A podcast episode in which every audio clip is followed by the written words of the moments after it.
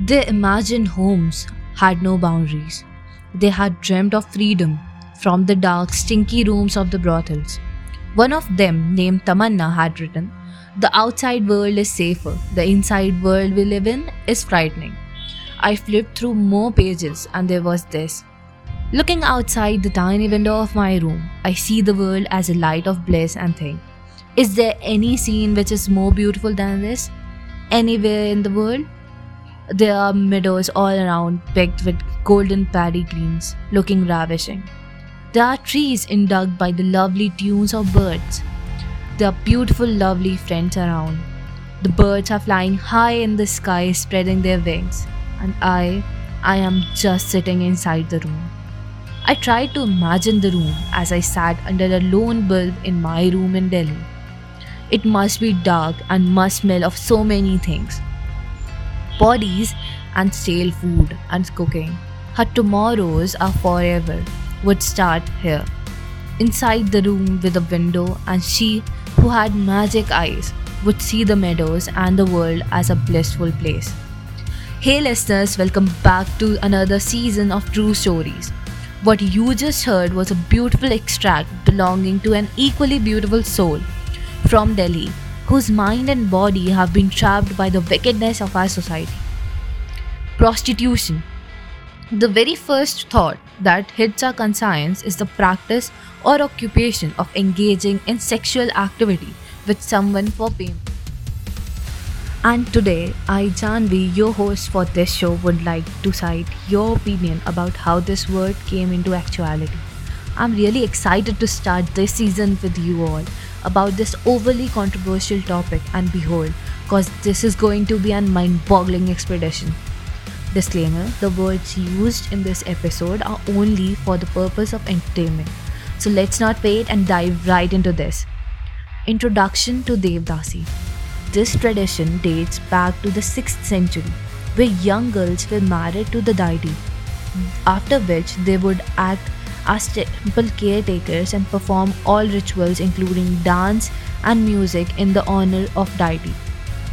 Originally, the girls learned and practiced the art of Bharatanatyam, Odissi, or other classical dance forms, apart from taking care of the temple and engaging in rituals.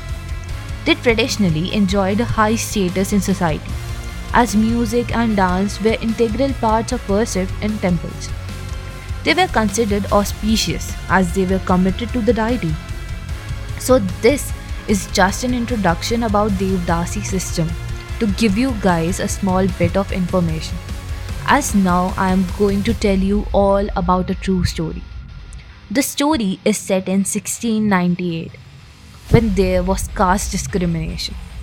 This incident happened in West Bengal's one of the village called Bankura. Bankura is famous for a temple of goddess Durga, which holds a daily program of women called Devdasis dance performances. Devdasis are considered as God's wife because they sacrifice their whole life to pray and live for God. But here comes the most powerful demon of the temple. Ahana Pandit is known for his best practices among temple programs. He is just a Pandit for the people of that village, but he is the king and demon of Devdasis. Ahana Pandit used to go inside the Devdasis fort for selecting a Devdasi for prostitution. If any Devdasi is declining to go with him, Ahana Pandit brutally starts to beat her with his rod in front of everyone. If he didn't enjoy his day with Devdasi, then she had to die putting by putting fire on her without wearing clothes.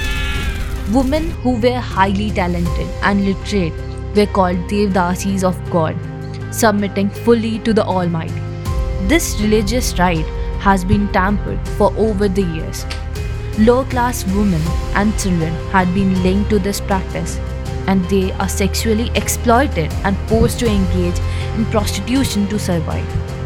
Dancing was associated with prostitution, and British reformers promoted the Devdasis as prostitutes to further their political careers. Many British troops were exposed to venereal diseases in brothels during colonial control, and Devdasis were mistakenly blamed. Because the British authority removed the rulers and patrons who supported the old Devdasi system, this group was exploited and marginalized. The story didn't end. After the British rule, Devdasi system was removed by the Indian government. But the real story starts now. That's how the Devdasis were considered as prostitutes and how they had survived and how they got discriminated in the society will be a big cause. There's more to know about Devdasi and the mystery of a Devdasi girl called Charulata, a girl who took revenge of Ahana Pandit. Stay tuned for the next part. Until then, keep listening to our upcoming episodes. I really, really hope you enjoyed this episode. Thank you for listening to our podcast. Do follow us on Spotify and Instagram. Thank you so much. Stay safe until we meet again.